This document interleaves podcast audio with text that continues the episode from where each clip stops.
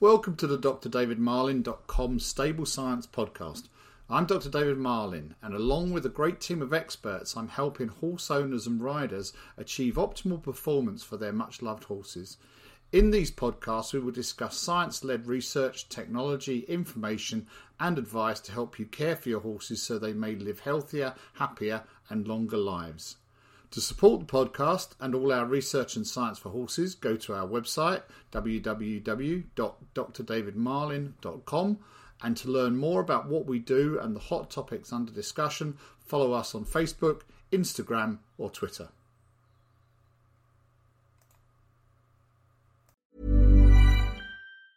Hiring for your small business? If you're not looking for professionals on LinkedIn, you're looking in the wrong place. That's like looking for your car keys in a fish tank. LinkedIn helps you hire professionals you can't find anywhere else, even those who aren't actively searching for a new job but might be open to the perfect role. In a given month, over 70% of LinkedIn users don't even visit other leading job sites. So start looking in the right place. With LinkedIn, you can hire professionals like a professional. Post your free job on linkedin.com slash achieve today. Millions of people have lost weight with personalized plans from Noom. Like Evan, who can't stand salads and still lost 50 pounds. Salads generally for most people are the easy button, right? For me, that wasn't an option. I never really was a salad guy. That's just not who I am. But Noom worked for me. Get your personalized plan today at Noom.com. Real Noom user compensated to provide their story. In four weeks, the typical Noom user can expect to lose one to two pounds per week. Individual results may vary. Planning for your next trip? Elevate your travel style with Quince. Quince has all the jet setting essentials you'll want for your next getaway, like European linen, premium luggage options, buttery soft Italian leather bags, and so much more. And is all priced at 50 to 80% less than similar brands. Plus, Quince only works with factories that use safe and ethical manufacturing practices. Pack your bags with high-quality essentials you'll be wearing for vacations to come with Quince. Go to quince.com slash pack for free shipping and 365-day returns. Hi there. In this podcast, I want to talk about sugar and starch. Are they always bad for horses? Because sugar and starch are everywhere in our horses' diets. So, of course, even grass can be a source of sugar and starch. And in fact, horses might struggle on a zero sugar and zero starch diet, which is good news because it actually would be almost impossible to achieve. We can have low sugar and starch diets, but to eliminate them completely is going to be pretty much impossible. And part of the problem with sugar and starch is also not just the fact that it's there, it's how it's fed, especially when we're talking about concentrate feeds. So, or grains. So, a horse eating grass or hay with a moderate sugar or starch content over the course of several hours is going to cope much better from a metabolic perspective than if the same volume of sugar and starch were given in one go in a hard feed or a, sort of oats or, or maize or even corn. So, because that could be eaten in as little as 10 minutes. So, so before we go much further, I think it, a little explanation of some of the terminology might help here. So, sugar and starch are two forms of carbohydrates, and sugar actually isn't one single compound but it's a general term which includes, for example, glucose, fructose, which is often referred to as fruit sugar, and galactose. And these are known as monosaccharides or sometimes simple sugars. Now, there are other sugars known as disaccharides, and those are formed of two monosaccharides joined together. So, examples of uh, disaccharides include sucrose, which is a glucose joined to a fructose, uh, and it's probably the most common sugar that we are used to, which we buy for putting in tea, coffee, cooking, etc. Uh, then there's lactose, which is a glucose joined to a galactose monosaccharide, which may also be referred to as dairy sugar or milk sugar, and only occurs naturally in the milk produced by mammals. And then we've got maltose, which is glucose joined to glucose.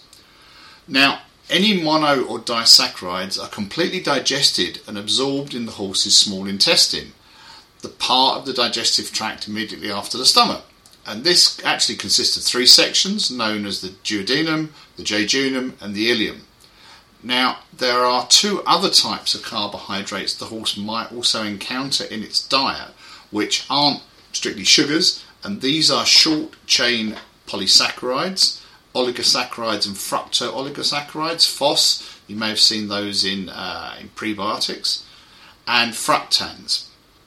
So, FOS are often included in feeds or supplements. Uh, as we've already said, they can be prebiotics, which are non living compounds that can be used by good bacteria in the hindgut as a source of energy. Fructans, unfortunately, are not so good because these can pass to the hindgut undigested, where they are then fermented by uh, bacteria and they increase the acidity in the hindgut. And high fructan intake is believed to play a role in laminitis, but actually, there's still some conflicting views on this. Some additional terminology, I don't want to do too much, uh, but I think it's important for horse owners to understand, uh, and many are focused or already looking at this, especially if they have horses uh, with particular problems with carbohydrates. And this is WSC or water soluble carbohydrates. And the other one is NSC, which is non structural carbohydrates. Now, WSC are simple sugars, monosaccharides, complex sugars, disaccharides, short chain polysaccharides, oligosaccharides, and, and uh, fructooligosaccharides, and fructans, which, as the term implies, these are all soluble in water. So, if a sample of hay is soaked in water, the amounts of these present are expressed as WSC content. The next term to have a look at is this NSC, non structural carbohydrates, and this is normally uh, defined as water soluble carbohydrates plus starch. Now, starch is how plants store glucose produced by photosynthesis for use at later time to generate energy. And the starch is stored within all living cells in the horse's body, with uh, the exception of red blood cells, which can only use glucose, and the brain, of course, which uh, can use glucose only, but also ketones if blood sugar levels drop too low. Ketones are actually made by the breakdown of fat in the liver and, of course, transported to the brain uh, in the in the circulation in the blood.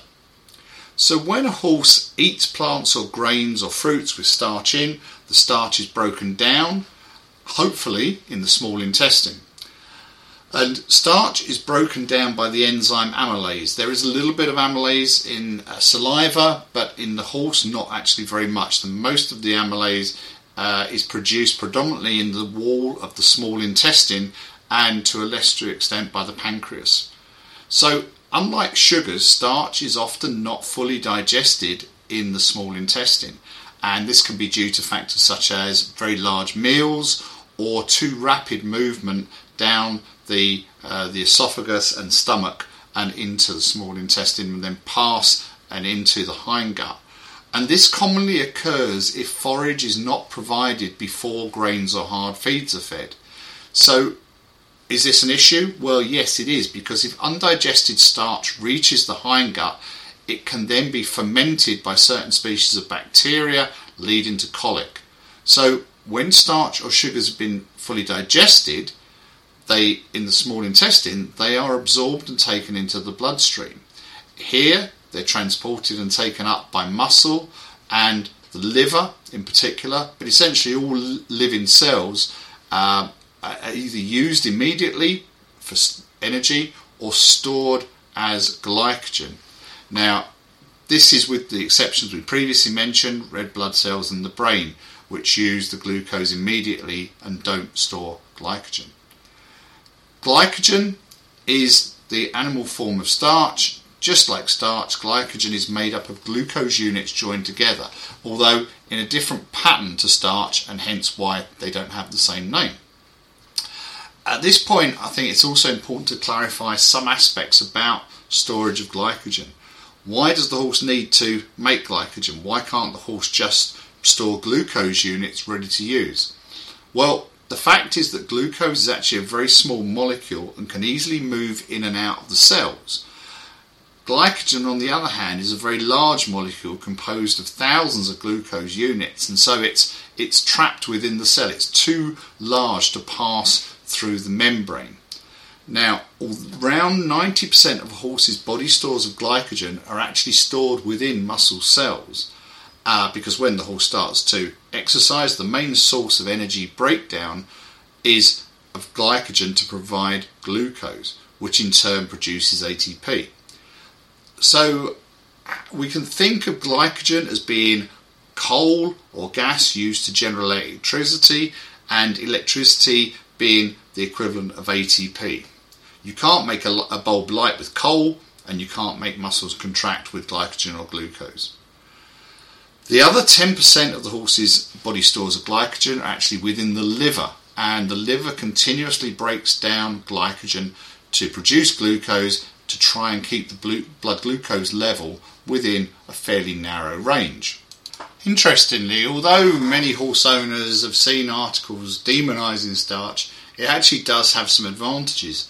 So humans actually switching to eat starch-based carbohydrates as well as meat is recognized as a major factor in the evolution of human brain capacity. So while sugar and glycogen are important for energy, fats or oils are also important sources of energy. And in times of starvation, the body will break down protein to provide energy as a last resort. But essentially, for any equine activity, whether it's a 100 mile endurance race or a 5 furlong sprint, a dressage test or a show jumping round, when it comes to energy, it's never fat that is the limiting factor as an energy source. It's always glycogen. And when it comes to speed, the more glycogen you have stored in your muscles, the faster it can be broken down to produce glucose and the better the performance. And starch intake has also been shown to be related to the amount of glycogen stored in horse muscle. So, on a low sugar and low starch diet, horses have actually been shown to have lower levels of muscle glycogen. And, and this is not really surprising as glycogen is made from glucose. And in fact, we have some uh, articles on the website. Uh, one, one in particular is why some horses need starch, which goes into this in a lot more detail. So at lower level, it won't be uh, potentially a concern, lower level of competition. But if you're competing at medium to higher level, especially if you're competing over events that last several days, glycogen is going to be limiting to performance. So starch isn't always bad, but it can have some issues. If your horse receives too much energy from its diet compared with how much work it's doing, then of course this is going to lead to obesity. And of course, horses don't just get fat from eating sugar and starch, they can also, of course, get fat from too much uh, fat or oil intake. Just to take an opportunity here to clear something up, there's often confusion over what's the difference between fats and oils, and this is really easily explained. Fats and oils are the same thing. Fats are solid at room temperature, whilst oils are liquid. So, we also know that large starch meals are a risk factor for gastric ulcers. We know that low sugar starch diets are essential for horses uh, that are affected by PSSM or prone to RER, recurrent exertional rhabdomyolysis, tying up. We know that undigested starch reaching the hindgut is a risk for colic, and we also know that high sugar and starch meals can lead to behavioural problems. So these are important things really to consider when we are thinking about sugar and starch in our horses' diets. So, if you are having to think about keeping sugar and starch down, how easy is it for you to spot sources of sugar and starch in feeds or supplements come to that? Well, it's not necessarily that easy. In commercial feeds, many companies are reluctant to put the sugar and starch uh, levels on their labels. And it's really nice to see that quite a few companies, uh, including Spillers, Dodson Horrell, Pure Feed, Saracen, uh, there are others, all list sugar and starch content of their feeds on their website. When it comes to pasture, hay, and haylages, the species of grass, the soil type, the time of year, the weather, how it's harvested and processed, can all impact on the sugar and starch levels. And the only way really to know is to have it tested or uh, yourself or to buy hay haylage from suppliers that provide that information.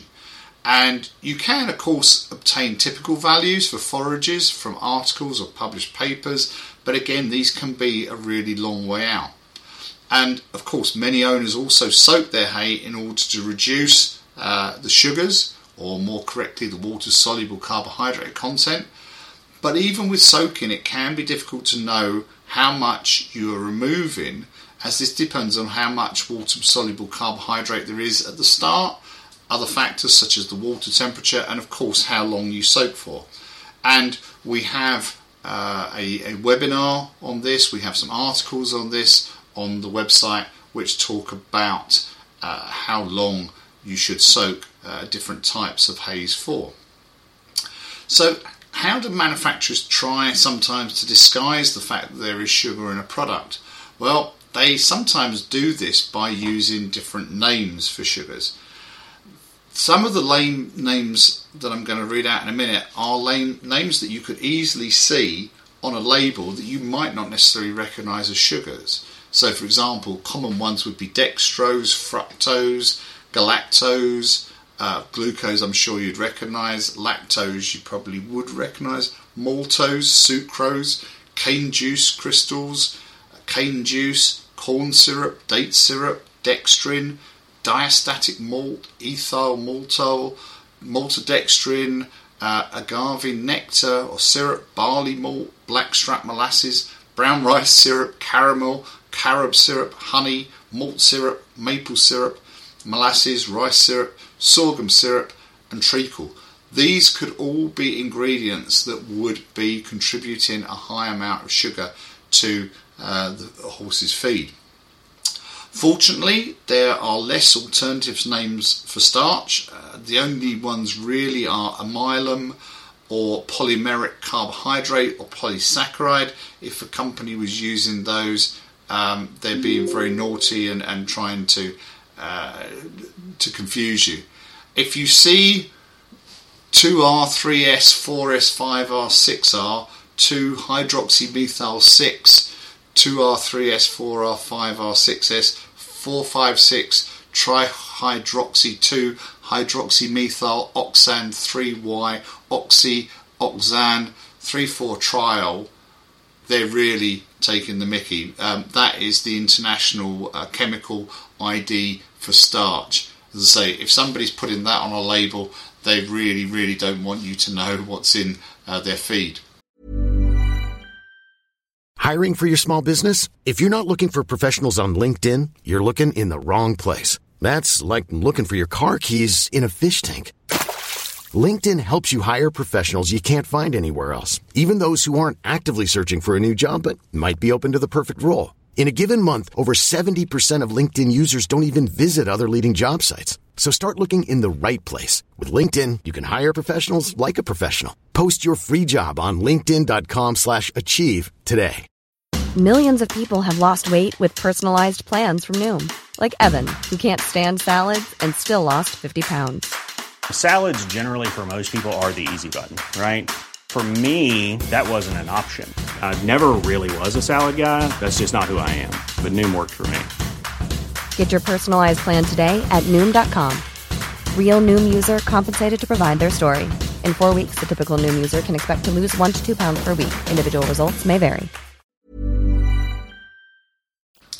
So, when it comes to working out the sugar and starch in individual feed materials, that's generally more straightforward.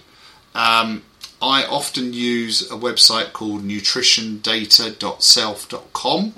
Uh, this is a site aimed actually at human nutrition, but if you put in, for example, carrots, you will find nutritional information for a lot of products, including fresh, frozen, or cooked carrots. Um, and this is a, it's a very clear website, very easy to use, and you can select, for example, to have the amount, the nutritional information uh, per carrot or per 100 grams of carrot, and you'll be able to see a lot of information, including sort of vitamins, uh, minerals, uh, protein, and amino acids. So, probably more information than you need. Now, if you search for some common feed materials, some of the might, results might actually surprise you. For example, crude rice bran is listed as 50% carbohydrate, and uh, one particular commercial rice bran product for horses claims to be low in starch, uh, reducing the reliance on starch in the diet, but actually contains 20% starch and 9% sugar. So that's 29% non structural um, carbohydrate. I wouldn't call that low starch. Another way to estimate sugar and starch in your horse's diet is to use software such as FeedXL. Um, we've got some webinars on that. It's very easy to find. Feedxl.com, um, and that's a good piece of software. Uh, and they have some really useful resources there as well. Now, what about polos, apples, and carrots, treats that we give our horses? And unfortunately, many owners are told that they can't feed their horses or ponies that are overweight or prone to laminitis or have tying up or EMS treats such as polos, carrots, and apples. So let's have a, a, little look at this and see if this makes any sense. Let's start with polos. Uh, it's easy to see why polos are a popular treat with horse owners. Horses love them. They're, they're fairly cheap, um, they're dry and not messy, and it's not a big bulk to carry around a smooth, small tube of, of polos. Of course, other mints are available. Um, and they don't contain any ingredients likely to cause allergic reactions, and they come in convenient packaging. And it's true, polo mints are loaded with carbohydrates. In fact, every polo mint is 98% carbohydrate, of which 96% is sugar, combination of sucrose and glucose. So does this mean that polos are bad for horses and ponies that are prone to tying up laminitis, etc.? In principle, yes, but of course the key factor here is how many polos or packs of polos a day you are feeding your horse or pony. So let's break this down and look at the, the, the math side of this. Um, one pack of polos contains 1,707 kilojoules of energy or 1.707 megajoules of energy and 96 grams of sugar. A single tube weighs 34 grams. Therefore, one tube supplies 1.7 megajoules times 100, uh, sorry, divided by 100 times 34 equals 0.58 megajoules of energy. This equates to around one hundredth of your horse's daily energy intake. So a few polos are not going to make your horse or pony fat. Similarly, one tube will supply around 33 grams of sugar. A pack of Polo mints contains 25 mints, I'm reliably informed, so each mint will be the equivalent of 1.3 grams of sugar. To put this in context, if you gave 5 Polos, which would be 6.5 grams of sugars, this will have no impact on your horse or pony's blood sugar level. If you fed your horse or pony a whole pack, 33 grams, you might start to get a small effect on blood sugar. Um, and this would potentially start to be uh, a concern. And, and certainly, two or three packs would not be a good idea. But if you are still concerned by the sugar content but want to feed your horse mints, then of course there's an easy answer. Uh, sugar free mints don't contain sugar. However, many people are also concerned that artificial sweeteners like sorbitol used in sugar free mints might be harmful to horses. Sorbitol may sound like a synthetic compound, but it's actually found naturally in apples, peaches, pears, plums, dates, to name a few. And if your horse or pony has had a few apples before, they've had sorbitol before. Mints that use xylitol as a sweetener are, however, toxic to dogs although horses don't appear to be affected by xylitol, it's not currently recommended to feed horses mints with xylitol in as a sweetener. Uh, let's look next at carrots. An average medium sized 6 to 7 inch carrot weighs around 100 grams and will provide around 10 grams of carbohydrate, of which 5 grams will be sugar. So, again, giving 1 to 2 carrots a day is also not an issue. If you're giving half a bucket of carrots a day, that does start to become an issue. And finally, if we look at apples, a medium sized apple will weigh around 200 grams and contain around 28 grams of carbohydrate, of which 21 grams is sugar. Therefore, apples should actually be fed sparingly to horses or ponies affected by or prone to laminitis, EMS tying up, PSSM or weight gain. but a quarter of an apple twice a day would provide around 14 grams of, of carbohydrate, of which 11 grams would be sugar. So, what's the bottom line here? A few polo mints a day, or a few carrots a day, or half an apple a day as a treat is okay for any horse or pony, even if they're obese, prone to laminitis, EMS, PSSM, tying up prone horses and ponies. So the key sort of takeaway here is that the amount of sugar or starch your horse gets is the content or concentration in the feed times the amount you feed. So linseed meal, for example, is typically only 4% starch, so that's 40 grams of starch per kilogram. Oats, on the other hand, around 50% starch or 500 grams per kilogram. So feeding 80 grams of oats would have the same starch uh, amount as one kilogram of linseed. So it'd be hard to overfeed starch from using linseed as a base feed, uh, and this is one of my go-to feed materials, particularly for problem horses. What about supplements? Well, generally the amounts of sugar and starch in supplements are actually very low. And even if they are mainly sugar, the amount fed per day is still usually very low, you know, maybe 25, 50 grams. However, very few companies seem to want to disclose this information. Uh, to date, the only company I'm aware of that does disclose all this information is Science Supplements, and they have uh, a, a page on their site. I think it's how many calories are in my horse supplements. But there is one supplement ingredient it's worth further discussion in some detail, and that's glucosamine. So, the question that often uh, goes around is is glucosamine converted to sugar and is it safe? And every now and again, posts start to circulate on social media that glucosamine must not be fed to obese horses or laminitic prone horses, horses with EMS Cushing's, PSSM tying up, etc.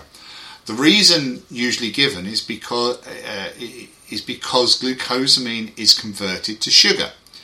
And the rumours are probably circulated, I would guess, by companies selling joint supplements that don't contain glucosamine. They want to put people off buying glucosamine based joint supplements. So, the first point here common sense. Most joint supplements contain 10 grams or even less of glucosamine per daily feeding rate. Even if all that glucosamine was converted to sugar, that's only 10 grams of sugar it's not going to do a 500 kilogram horse any harm. It's not going to do a 200 kilogram pony any harm, come to that. And two, 10 grams of glucose is equivalent to around 67 grams of hay, about a mouthful of hay. Now, this idea about glucosamine and sugar isn't actually that new. It was reported over 100 years ago by uh, James Irvine and Alexander Hynd in the Journal of the Chemical uh, Society. So, yes, Google glucosamine conversion to glucose or glucosamine and insulin, and you'll find some information. Of course, the whole thing about Googling stuff is making the right interpretation, and this is where popular advice being given by horse owners to other horse owners really falls down. So, the first point here is that not all glucosamine is converted to sugars. In fact, only a small proportion is actually converted to glucose. Many of the studies suggesting a link between glucosamine and insulin dysregulation are either in isolated cells, use abnormally high doses of glucosamine, or are flawed. So, for example, as Pham and uh, colleagues in 2007 pointed out, Glucosamine is widely used as a treatment for osteoarthritis in people, which is a condition associated with both obesity and type 2 diabetes mellitus, insulin insensitivity. Oral administration of large doses of glucosamine in animals has no documented effects on glucose metabolism and this is these are quotes from the paper. This is another uh, author. Our critical evaluation indicates that glucosamine is safe under current conditions of use and does not affect glucose metabolism. That was by uh, from a paper by Anderson and colleagues in 2005. And finally, a more recent review by uh, Salazar et al. 2014 uh, concluded evidence supported supporting diabetogenesis, i.e., insulin dysregulation by glucosamine, remains scarce in humans, and to date, the association should be considered only a theoretical possibility. So, from this, we have to conclude that glucosamine is very safe for horses, even laminitic obese horses, horses Cushing's, EMS, and PSSM. So, how do we sum this up? Well, sugar and starch as such are not really the problem. It's how we feed, uh, how much we feed, and how much we are feeding, whether it's appropriate for what our horse is doing. The interesting thing, of course, is that wild ponies and horses will eat lots of food rich in sugar and starch in the summer months when it's in abundance, and then they will uh, put on a lot of weight, but they will lose that weight through the winter. Much of the time, we want to either keep uh, our horses looking in ideal condition all year round or have them overweight all year round for some competitions, some activities, or we want to have them thinner in spring, summer, and autumn and carrying potentially allowed to carry more weight in winter uh, when they're out of work. And all of these scenarios are very different to what happens in the wild. And when it comes to how much we feed, there's an interesting uh, problem here because a number of studies have shown that horse owners tend to overestimate the level of work their horse is in. So for a horse actually in moderate work, a high proportion of horse owners would select the hard work option. And that means when they're looking at feeds, they will be feeding for hard work, either based on, uh, let's say, grains, such as perhaps using oats, or they will select a, a feed, commercial feed, for horses in hard work, which isn't going to be appropriate. So, what are the key points here? Sugars and starch play a really important role in the horse's diet. Uh, we can't eliminate them completely, but we can obviously reduce the amounts. For high performance horses, a higher intake of sugar and starch is actually likely to optimize performance. How we feed sugar and starch actually creates a lot of issues. Single large feeds rather than multiple smaller feeds, for example. Feeding forage before hard feed also helps reduce the likelihood of problems related to sugar and starch intakes. Many owners unfortunately overestimate how hard their horses are working and therefore don't select appropriate feeds. And many horses don't need high sugar and starch feeds. It can be tricky to find out the starch and sugar in some feeds or forages um, and we've discussed in here some of the approaches to doing that. Some manufacturers say that their feeds are low in starch when the levels can be as high as 20%. So look for the actual levels rather than just focusing on that low starch uh, wording. And a few polos, carrots or apples as a treat are fine for all horses and ponies. Uh, and finally, glucosamine in joint supplements isn't something you need to worry about. It is not going to put your horse into a laminitic crisis. It's not going to push your PSSM horse into crisis. It's not going to make your horse overweight. I hope you enjoyed that. We have a lot of webinars and articles on the aspects that have been discussed in, in this uh, podcast, and hope to see you again soon. Bye bye.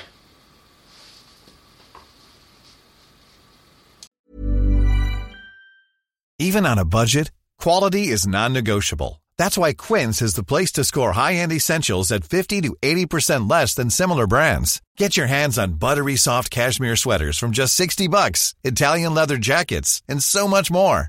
And the best part about Quince, they exclusively partner with factories committed to safe, ethical, and responsible manufacturing. Elevate your style without the elevated price tag with Quince. Go to quince.com slash upgrade for free shipping and 365-day returns. Even when we're on a budget, we still deserve nice things. Quince is a place to scoop up stunning high-end goods for 50 to 80% less than similar brands.